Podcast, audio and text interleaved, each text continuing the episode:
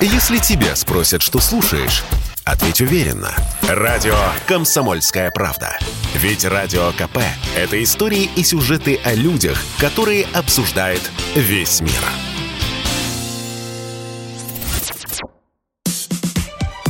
История за пределами учебников с Владимиром Мединским. Совместный проект радио «Комсомольская правда» и лектория «Достоевский». Ушаков. Сверхчеловеки русского флота. Часть первая. Дорогие любители истории, сегодня мы продолжим наши рассказы из русской истории XVIII века и говорить будем о выдающемся русском флотоводце Федорове Федоровиче Ушакове. Для начала небольшое отступление. Я из семьи военных и отношусь к людям, у которых профессия Родину защищать по-особому – Считаю их людьми, заслуживающими повышенного и уважительного внимания и любви общества и государства, а те, кто служит на море, на воде и под водой. Вот это, на мой взгляд, вообще сверхчеловеки, потому что человек не живет на воде, не может жить, а они живут, они служат, сражаются, и они побеждают. В числе таких прославленных наших соотечественников XVIII века и Федор Ушаков. Он не только знаменитый русский флотоводец, командующий Черноморским флотом, командующий русско-турецкой эскадрой в Средиземном море, родоначальник новейших тактических приемов. Мало этого, Федор Ушаков еще искусный дипломат, создатель так называемой Республики Семи островов под протекторатом России, первого греческого государства на территории современной Греции после краха Византийской империи. Федор Ушаков, мало того, это единственный российский военачальник, канонизированный православной церковью и причисленный к лику святых как праведный воин. Федор Ушаков участвовал в 43 морских боях, в том числе в пяти крупных сражениях. Не потерпел, как и Суворов, ни единого поражения. За все время службы Федор Ушаков не потерял ни одного корабля. Ни один матрос Ушакова, ни один его подчиненный ни разу не попал в плен. Турки, основные противники Федора Ушакова на Южных морях, называли его уважительно Ушак-Паша, приписывая ему колдовскую власть над ветрами и туманами. При этом, как ни парадоксально, мы очень мало знаем о Федоре Ушакове, очень мало знаем подробностей о его жизни. Давайте попробуем эти лакуны восполнить. Федор Ушаков родился 13 февраля 1745 года. Он на 20 лет моложе Румянцева. Это следующее поколение российских военачальников. Родился он в селе Ярославской губернии. Его отец никакой не знатный вельможи, отставной сержант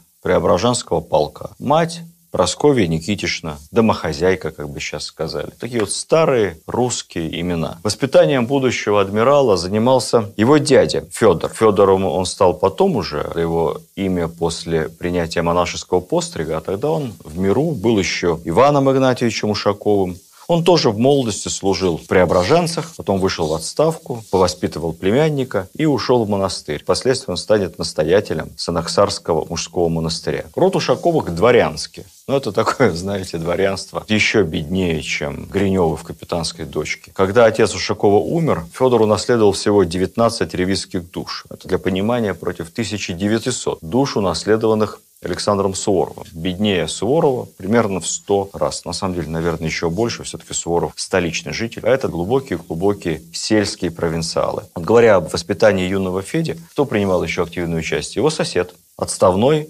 моряк, который служил матросом еще на Петровском флоте. Федя обожал с детства вырезать из дерева игрушечные кораблики. У него накопился целый деревянный резной флот. С детства он бредил морем. Никакого моря он, конечно, не видел. В 16 лет родители отдают его на учебу. На учебу, я обращаю внимание. В морской шляхетский кадетский корпус в Петербурге. Я еще раз отсылаю вас к замечательному музею истории военной формы на Большой Никитской в Москве. Там сейчас проходит прекраснейшая выставка. Я недавно ее как раз показывал Сергей Кужбет Шойгу о военном образовании в Российской империи и военном образовании в Советском Союзе, о кадетских, суворовских корпусах. Там есть много интересной информации как раз о морском шляхетском кадетском корпусе той эпохи. Это было элитное, одно из самых лучших учебных заведений в России. Надо сказать, что вообще дворяне той поры не особо любили учиться. Вот Потемкин тоже не из богатых дворян пошел в Московский университет и стал там лучшим студентом. А уж в морские офицеры шли совсем бедные дворяне, потому что понимали, что служба это тяжелая, неблагодарная, продвижение проходит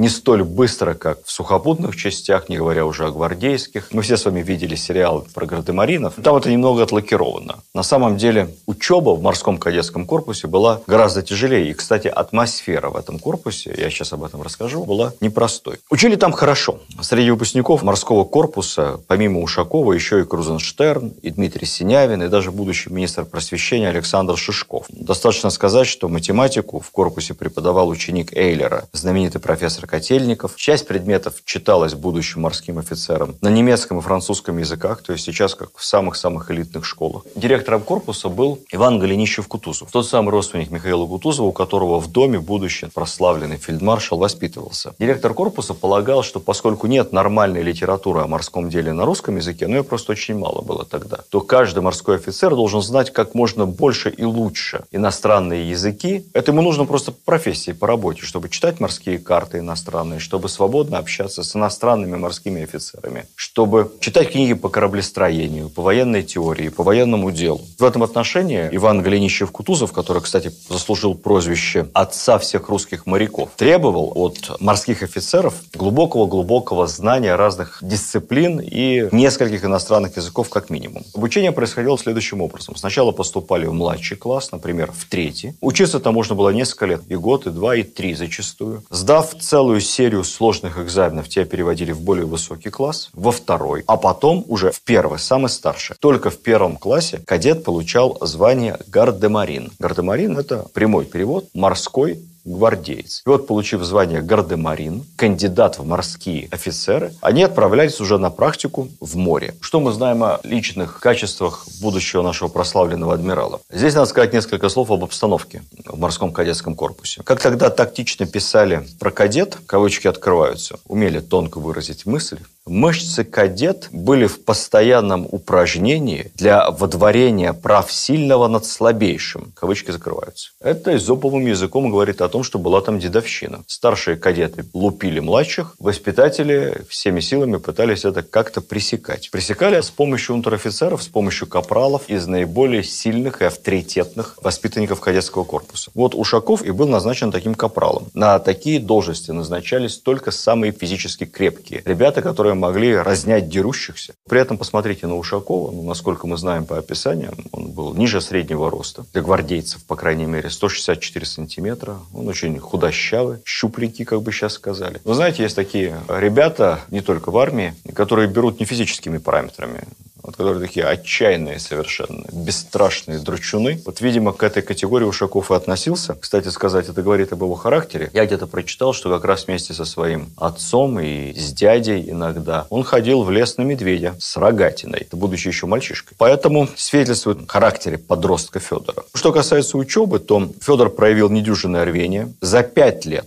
он окончил эти самые несколько классов кадетского корпуса. И в 1766 году, в возрасте 21 года, с отличием заканчивает кадетский корпус и получает, как и все гардемарины, первое воинское звание на флоте Мичман. Мичман на тот момент это еще не офицер. Я не буду долго рассказывать истории вот этих мичманских и младших офицерских званий на военно-морском флоте, тем более, что статус этого звания постоянно менялся. Мичман – это переделанное английское слово middle ship man, сокращенно. Middle ship man. Это не означает, что он какой-то средний человек на флоте. Это означает, что он находится посередине корабля посередине палубы. Middle – это человек, стоящий в середине палубы большого парусника. Потому что офицеры, которые отдают команды, а матросы, в первую очередь матросы на реях, на парусах, эти команды исполняют, управляют кораблем. Офицер не видит всех парусов, вот поэтому в середине палубы находится shipman, мичман, который должен правильно передать команды офицеров и проконтролировать их исполнение, чтобы корабль, собственно, шел туда, куда он должен идти, а то пара неловких движений, и все это может печально закончиться. В те годы мичман – это не офицер, это последнее старшее унтер-офицерское звание. По табели о рангах на флоте меньше званий, чем на гражданской службе или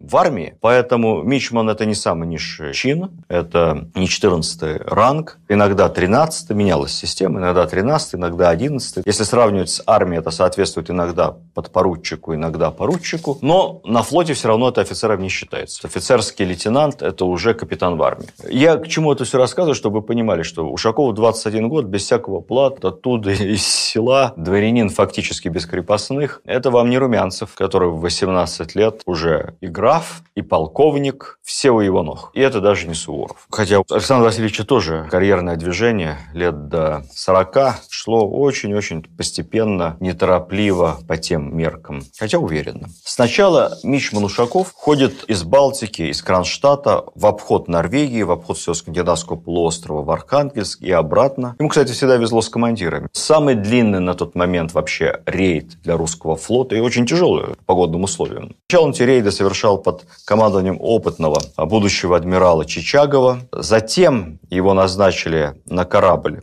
под командованием шотландца Самуила Грейга, впоследствии героя Чесменской битвы, тоже опытнейшего мореплавателя. Ну а потом начинается Первая русско-турецкая война 1768-74 годов, Румянцевская война. Ушаков служит, воюет, младший офицер. Кстати сказать, после этой войны, после заключения Кучука и Наджирского мира, случился забавный эпизод, о котором я расскажу. Екатерина решила проверить, как работают условия мира, по которым русским торговым судам разрешалось проходить через Босфор и обратно, а военным не разрешалось. И она она согласилась с предложением сформировать военную эскадру, замаскировать ее под торговые суда. Я уже не знаю, как выглядела эта маскировка. Прятали, наверное, пушки, как-то обшивали борта, переодевали моряков, делали фальш-грузы всяческие торговые. И вот такую замаскированную военную эскадру под торговую флотилию она хотела провести кругом вокруг Европы, войти, соответственно, через Босфор, Дарданеллы и завершить это путешествие где-то у нас. Ничего не получилось. Турки секрет распознали. Через Босфор пройти не дали. Отворот-поворот поплыли обратно вокруг Европы. Но это было хорошее путешествие, давало большой опыт нашим морякам. История за пределами учебников с Владимиром Мединским. Совместный проект радио «Комсомольская правда» и лектория «Достоевский». Ушаков. Сверхчеловеки русского флота.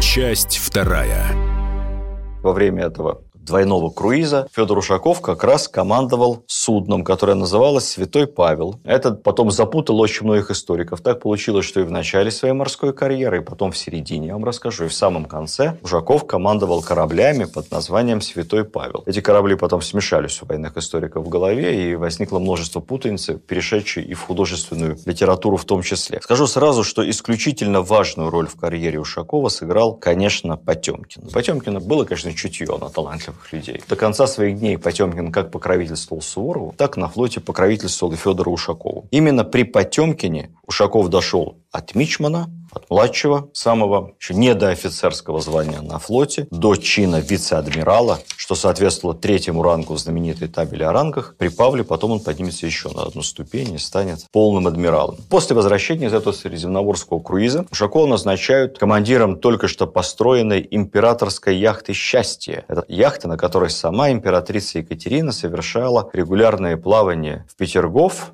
и Кронштадт. Из Зимнего дворца ездила на дачу Петергоф и обратно, а также по мере необходимости в Кронштадт с инспекциями. Более блатное назначение на флоте сложно себе представить. Как умудрился молодой Ушаков получить это назначение, до сих пор историки спорят. Одни говорят, что это просто была банальная прямая протекция Потемкина, фаворита Екатерины. Другие рассказывают невероятную, околоромантическую историю об особой роли в этом назначении известнейшей красавицы той поры Кати Синявиной. Она была дочерью адмирала Синявина, под началом которого Ушаков некоторое время служил. Ей на тот момент 18 лет. Она из первых красавиц Петербурга, фрейлина Екатерины, имела множество поклонников, но при этом благоволила графу Воронцову, нашему будущему главному англоману русской истории и послу в Лондоне. Воронцов-то вообще втрескался к нее по самые уши. Но князь Потемкин тоже обратил на Катю внимание. У князя был один глаз, но зоркий. Красавица не выскочила из его сферы интересов. Уж я не знаю, как там складывались отношения между Синявиной и Потемкиным. Сплетничать не будем. Закончилось все хорошо.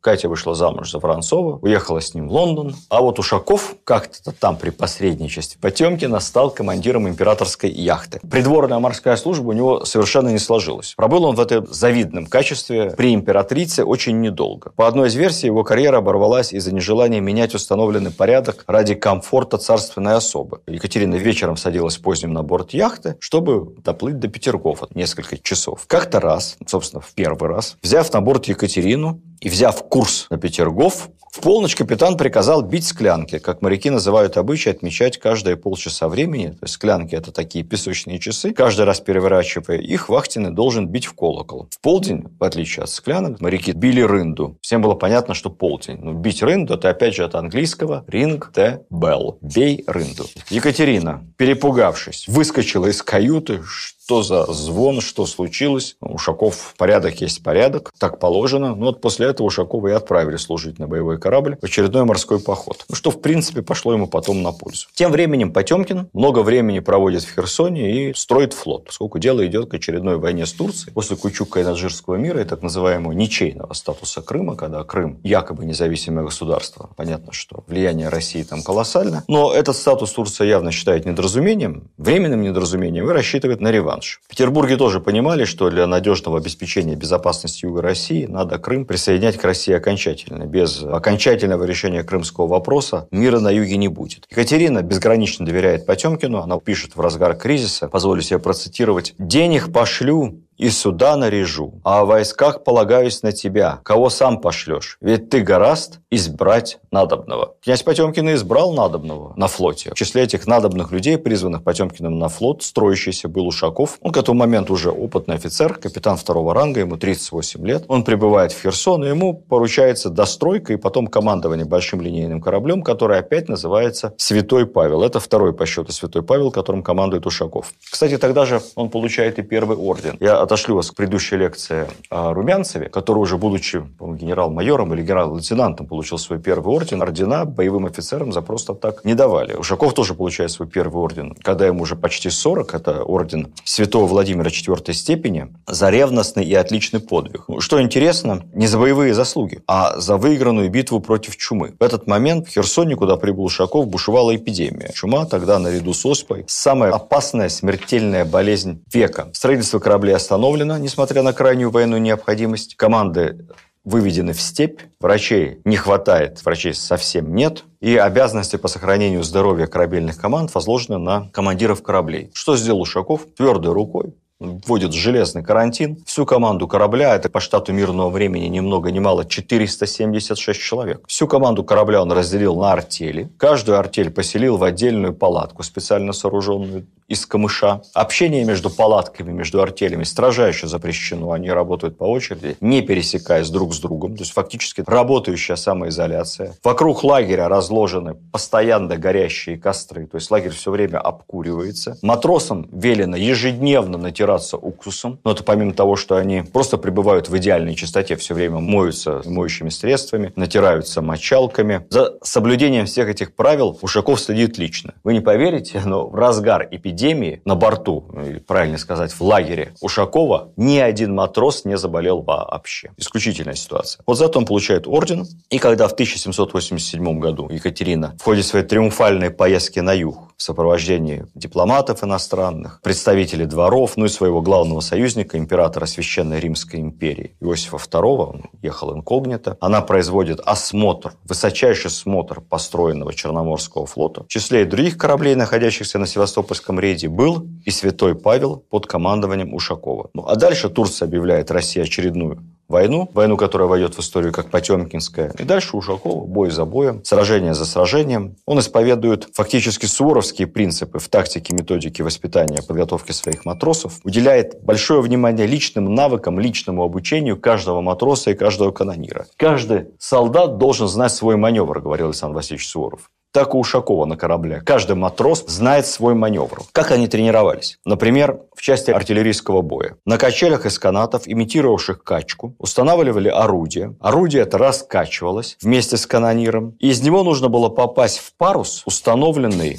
в море на деревянном щите. Движение. Экипажи Ушакова всегда были лучшими и отличались по тем меркам убийственно высокой точностью огня. Помимо этого, он был родоначальником и новой тактики движения и применения сил флота создавал численный перевес на ключевом участке боя, избирал целью вражеский флагман и сразу атаковал его.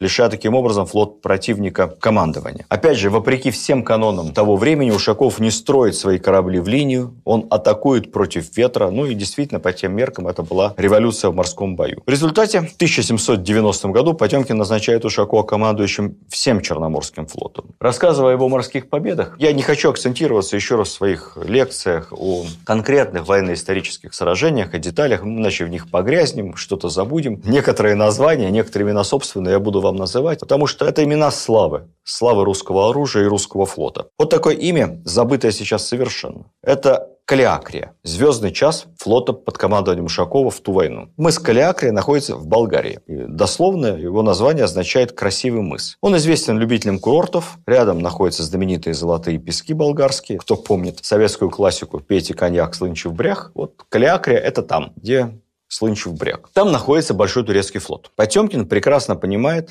насколько опасна схватка с превосходящими силами противника, а турецкий флот превосходит Черноморский по многим параметрам. Дело в том, что, ну, во-первых, турецкие корабли строили французские инженеры по французским чертежам из самых лучших материалов. Они тренировали турецких матросов между первой Рубянцевской и второй Потемкинской русско-турецкими войнами. У турок прошла очень серьезная модернизация и армии, и крепостей, и флота. Турецкие корабли развивают гораздо большую скорость, чем корабли Черноморского флота, потому что они построены из лучших сортов дерева, они дороже. Ну и помимо этого турки имеют значительный численный перевес. Экипажи турецких кораблей еще больше. Просто у них больше кадров, больше офицеров, больше моряков. И Потемкин, понимая это, писал Ушакову перед боем, молитесь Богу, Господь нам поможет, положитесь на Него. Ободрите команду и произведете с ней желание к сражению. Оставалось только молиться Богу, сталкиваясь с мощным турецким флотом. Один из турецких адмиралов, командующих флотом, перед боем у мыса Калиакрия поклялся султану привести ему Ушакова, тогда еще Ушак Паша его не называли, привести Ушакова в железные клетки и возить его по Стамбулу на посмешище горожанам. Учитывая опыт, османские адмиралы, опытные моряки, понимали, что с русскими не надо перестреливаться, русские искусные морские артиллеристы, а надо как можно быстрее сблизиться, пойти на абордаж, экипаж, поэтому непосредственно перед сражением экипажи турецких кораблей были увеличены в 2-3 раза как раз в расчете на абордажную схватку и подавляющий перевес. Что произошло? Произошло все с точностью да наоборот. Русские не уклонялись от сражения, а напротив, неожиданно наш флот атаковал неприятеля. Турки поначалу, как им было свойственно, даже не поверили, что Ушаков в меньшинстве отважился на атаку. При этом маневр оказался столь стремительным, огонь наш столь успешным, что турецкие корабли, перестраиваясь, начали мешать друг другу и фактически стрелять по своим. Корабли флота Ушакова подходили к противнику тремя колоннами. Сражения того времени морские, в отличие от сухопутных, очень медленно все происходит. Очень медленно. Ну, ветер, парусный флот. Им надо было сначала перестроиться в боевой порядок, потом только начинать сражение. За это время турки полагали, что они тоже перестроятся в боевой порядок, у них большое численное преимущество, флот стоял на якорях, никуда не торопился. Ушаков же, не перестраиваясь, на скорости ворвался в промежуток между турецкими береговыми батареями и турецкой же эскадрой. Вот этого оказаться на перекрестном простреливаемом участке все уставы того времени запрещали категорически. Однако турки это не ожидали. История за пределами учебников с Владимиром Мединским. Совместный проект радио «Комсомольская правда» и лектория «Достоевский». Ушаков. Сверхчеловеки русского флота. Часть третья. Однако турки это не ожидали. Поэтому они не успели перенастроить батареи, стали обстреливать Ушакова. А под обстрел попали собственные же корабли. Корабли не успевают перестроиться, построиться как-то, начинают просто обрубать канаты. Ушаков атакует при этом против ветра поначалу, а потом выигрывает ветер. Корабли турецкие скучиваются. Полнейшая происходит неразбериха. При этом Ушаков испытал в этом бою еще одно радикальное отступление от уставов, согласно которому командующими флотами флагманский корабль должен находиться в самом защищенном месте, месте в центре боевого порядка. Ушаков же вышел на своем флагмане вперед, ворвался фактически в центр вражеского флота, неожиданно сблизился на расстоянии нескольких десятков метров с турецким флагманом. Ну и дальше, согласно истории, Ушаков с капитанского мостика увидел Сеид Пашу, командующего турецким флотом, и стал, уж не знаю на каком языке, дерзко кричать ему «Бездельник, я отучу тебя, как давать такие обещания», имеется в виду возить Ушакова в железной клетке по Стамбулу. Сразу после этих слов по совпадению, либо специально. Его корабль произвел с разворота мощный бортовой залп из всех орудий, практически в упор, как в кино. Снес всю корму турецкому судну, а сам главнокомандующий Сеид Паша был тяжело ранен. В результате турецкий флот потерял командование. Сражение длилось долго, несколько часов, но турецкий флот так и не сумел использовать свое преимущество численное, не взял ни одного русского корабля на абортаж, запутался, смешался, в итоге развернулся и стал отступать. Большая часть турецких кораблей была настолько сильно повреждена, что после этого боя годилась только на списание. Скажу более того, этот бой вызвал такую колоссальную панику в Стамбуле, что уже готовы были видеть русскую эскадру в бухте Золотой Рог. К сожалению, наши корабли были не такими быстроходными, как турецкие, поэтому они не смогли их догнать. Выигрыш скорости был на стороне соперников. Но уже самого неожиданного для турок, стопроцентно уверенных в своей победе поражения, хватило для того, чтобы они проявили уступчивость, и Россия получила возможность значительно ужесточить условия будущего мира. По легенде, князь Потемкин уже подписал черновик будущего мира с турками, однако, прочитав донесение Ушакова, черновик этот разорвал и настоял на новом раунде обсуждения, которые закончились позже Ясским миром, весьма и весьма выгодным для России. Кстати сказать, в этом сражении потери турецких моряков нам неизвестны, но мы знаем по их данным, что только на флагманском корабле, который попал под залп в упор шаковского флагмана, погибло 450 турецких моряков. Дальше можете представить себе. Потери флота Ушакова, всех кораблей вместе взятых, это 17 моряков убитыми. Такая статистика будет сопровождать Федора Ушакова всегда. Он ценил и берег каждого моряка, всегда побеждал в меньшинстве и всегда с самыми минимальными людскими потерями. В те времена, в Екатерининскую эпоху, многое карьере зависело от родства, от связи, от благосклонности фаворитов, завистников, от придворных интриг. И, конечно, после смерти князя Потемкина Ушаков лишился своего прямого покровителя. Но, однако, Екатерина II его не забыла. Жаловала Ушакову и земли, и крестьянские души. Можно сказать, что на службе Федор Ушаков поправил материальное состояние семьи. Вот, например, в 1790 году, награждая Ушакова орденом святого Георгия второй степени, Екатерина присовокупила, а также 500 душ в Белоруссии за его храбрые и отличные дела. И после смерти Екатерины при Павле Ушаков не попал в опалу, в отличие от многих потемкинских выдвиженцев, Павел ему вполне доверял, продолжал служить командуя Черноморским флотом. К чему я это рассказываю про доверие Павла Петровича? А к тому, что вскоре европейский мир очень непрочно взорвала французская революция. И с 1792 года весь континент погрузился в пучину войн. Карта Европы претерпела колоссальные изменения, что коснулось и Средиземноморья, где завязался очень сложный клубок противоречий. После успехов в Италии Наполеон отбирает у бессильной Венеции в 1797 Ионические острова, стратегический форпост. Это вызывает серьезную тревогу и у России, и в Константинополе, где просто боялись высадки французского десанта. Бонапарт не случайно писал, что Ионические острова, Корфу и другие важнее для нас, чем вся Италия вместе взятая с геополитической военной точки зрения. Более того, Бонапарт формирует большой десант, армию, высаживается вскоре в Египте, где начинается беспрецедентный французский поход, поход Наполеона на Ближний Восток, завоевание Египта, Сирии, Палестины, с попыткой потом прорваться южным путем через Персию, современный Ирак, прорваться в Индию. Что происходит у нас? После Ясского мира и после атаки Наполеона на Египет и на Сирию, как ни странно, русско-турецкие отношения неожиданно потеплели. Ничто так не сближает, как общее неприятие. Турция не только заключает военный союз с Россией впервые в истории, но и выставляет флот, отдавая его под командование русского адмирала. Вот Ушаков в 1799 году назначается командующим объединенным турецко-российским флотом в Средиземном море. Главная задача его – всячески вредить французам. С этого момента и началась европейская слава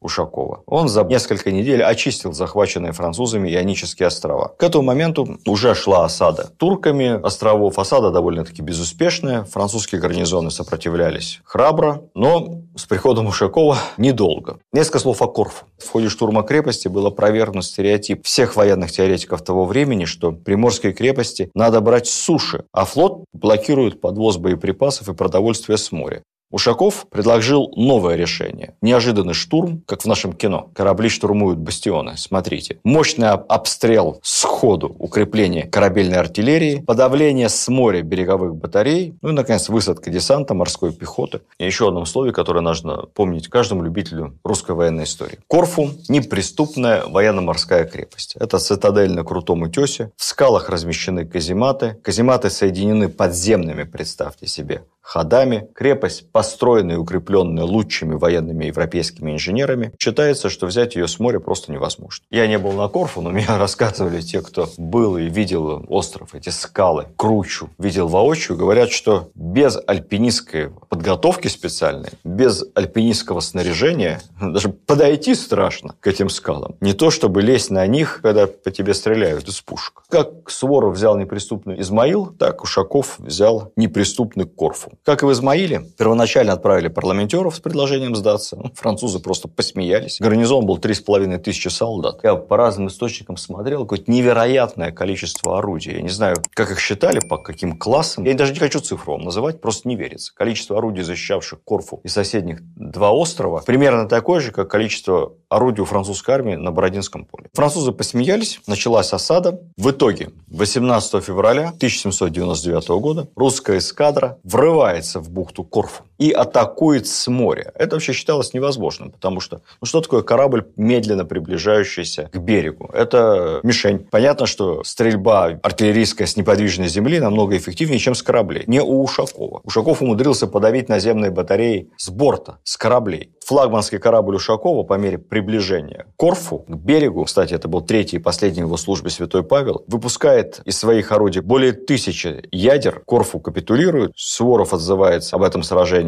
Зачем я не был при Корфу хотя бы мичманом? Наши потери, как водится у Ушакова, 130 русских убитыми и ранеными только в плен. Французов мы берем почти 3000. Ну, то известно точно 2931 солдат, офицеров, включая немыслимые 4 французских генерала. Невероятные трофеи победителей. Сотни пушек, 500, точнее говоря, 114 мортир, 21 гаубица, 5,5 тысяч ружей, 38 тысяч бомб, 140 тысяч ядер. Представляете, какой арсенал там был? В порту Корфу захвачен еще, помимо прочего, линейный корабль «Леандр», некогда один из лучших кораблей британского флота, захваченный французами. Фрегат, бомбардирское судно, галеры, полугалеры, купеческие корабли. Ну, в общем, с материальной точки зрения невозможно представить более выгодной для русской армии, для русского флота победы. Далее интересно. На Ионических островах образуется республика, которая в протяжении нескольких лет будет базой русского Черноморского флота. Турецкий султан Селим III был настолько потрясен этим штурмом Корфу, что наградил Ушакова высшей в Османской империи военные награды. Это как наш святой Георгий первой степени. Так называемый челенг на тюрбан. Сие бриллиантовое украшение предполагалось должны носить как кокарду на тюрбане. История умалчивает, носил ли Федор Федорович на своей военно-морской морской фуражке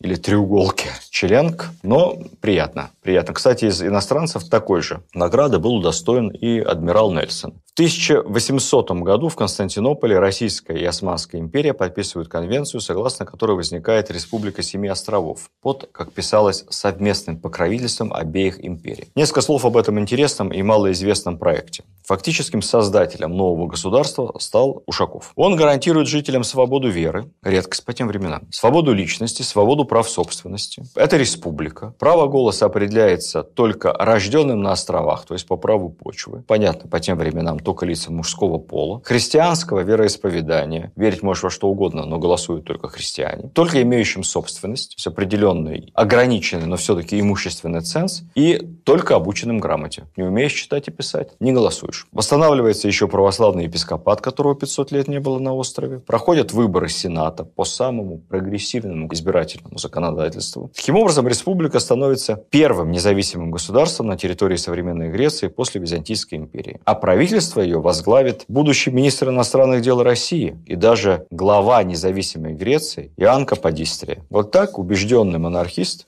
адмирал Ушаков создаст образцовую по тем временам демократическую республику. В 1799 году Ушакову присваивается чин полного адмирала, что соответствует уже второму рангу в табеле о рангах, то есть до самого высшего гражданских, до канцлера, до сухопутных. Генерал-фельдмаршала Ушакову оставался только один шаг. Ну и впоследствии, еще до возвращения в Севастополь, в 800 году корабли Ушакова поучаствуют в поддержке войск Суворова в Италии. Они блокируют Геную, освобождают Неаполь, освобождают Рим. Жаль только, что Республика Семи островов просуществует недолго.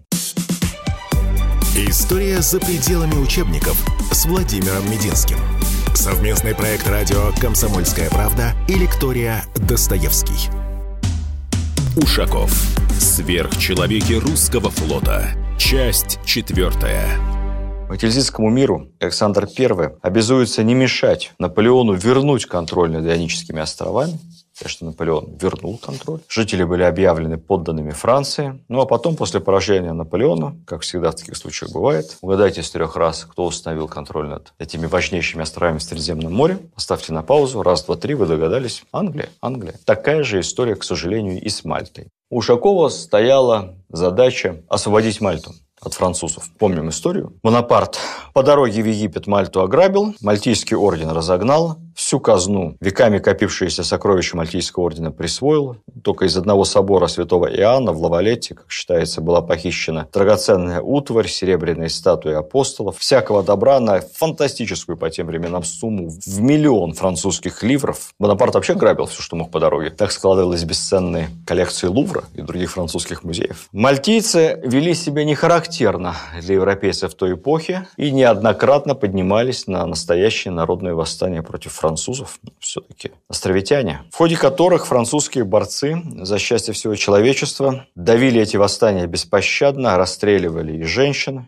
и священников. В общем, за три года французской оккупации Мальта потеряла каждого десятого своего жителя. Ушаков считал, что Мальту надо брать решительным штурмом, как он брал Корфу. Нельсон полагал, что Мальту надо брать измором. С Россией Англия вела сложную игру. Отношения Ушакова с Нельсоном не сложились, поскольку Нельсон считал русских вспомогательной силой, которая должна обслуживать британские интересы. Ну и вообще всячески настаивал на том, чтобы русские отправились в Египет воевать с французами, а Ушаков хотел двинуться к Мальте. В конце концов, англичане нас, как всегда, перехитрили, обманули. Ушаков получил приказ следовать к своим портам. В сентябре Мальта капитулировала англичанам, и англичане превратили, естественно, в свою военно-морскую базу, не вернув ее Павлу, что было подтверждено потом и на Венском конгрессе уже после разгрома Наполеона. Собственно, Мальта и оставалась колонией вплоть до 1964 года. По сути своей является английским протекторатом в какой-то степени и, наверное, по сегодняшний день.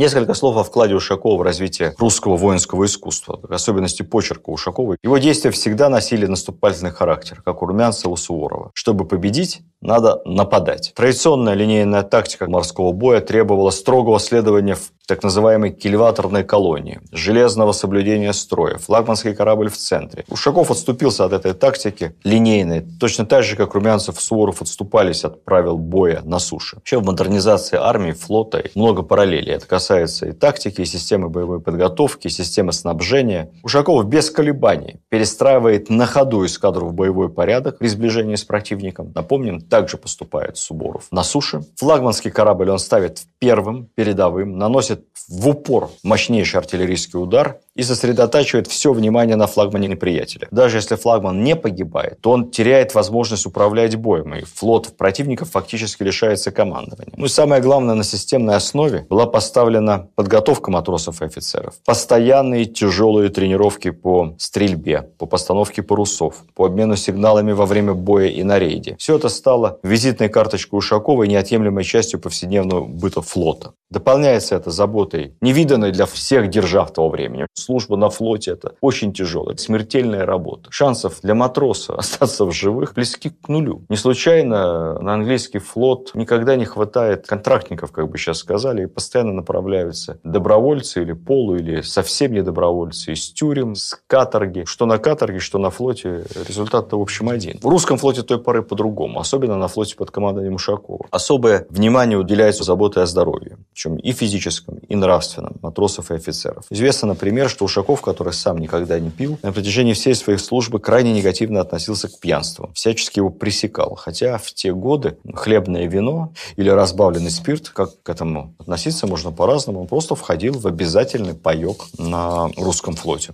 Несколько слов о последних годах жизни Ушакова. После воцарения Александра I почему-то Ушаков оказался совсем не в фаворе. Он еще довольно молодой офицер, по нынешним временам особенно, офицер, адмирал, 55 лет, но его отстраняют от командования Черноморским флотом и направляют на второстепенные должности на Балтике. Ну и, видимо, понимая, что активная часть жизни ушла, а может быть, здоровье уже начало шалить, Ушаков пишет рапорт императору, который звучит так. «Душевное чувство и скорбь моя, крепость сил, Здоровье Богу известное, да будет воля Его святая. Все случившееся со мной приемлю с глубочайшим благословением. Прошу лишь об отставке. Отставку он получает в 1807 году, как тогда писали с мундиром и пенсией. Вскоре Ушаков приобрел в Тамбовской губернии, близ Санаксарского монастыря, где его дядя, напомню, вплоть до своей кончины был настоятелем, приобрел небольшое имение, деревеньку и переехал туда. Жил он еще довольно долго, почти 10 лет, но это была очень одинокая жизнь. У Ушакова никогда не было семьи, Всю жизнь провел на корабле, на флоте. Жил он не в нищете, но не богато, в одиночестве. Одинокий старик. Последние годы посвящал благотворительности, делал большие взносы церкви, участвовал в судьбе обездоленных, жил в скромности, а иногда на целые месяцы переезжал в монастырскую келью. Так он умер в 1717 году совершенно один.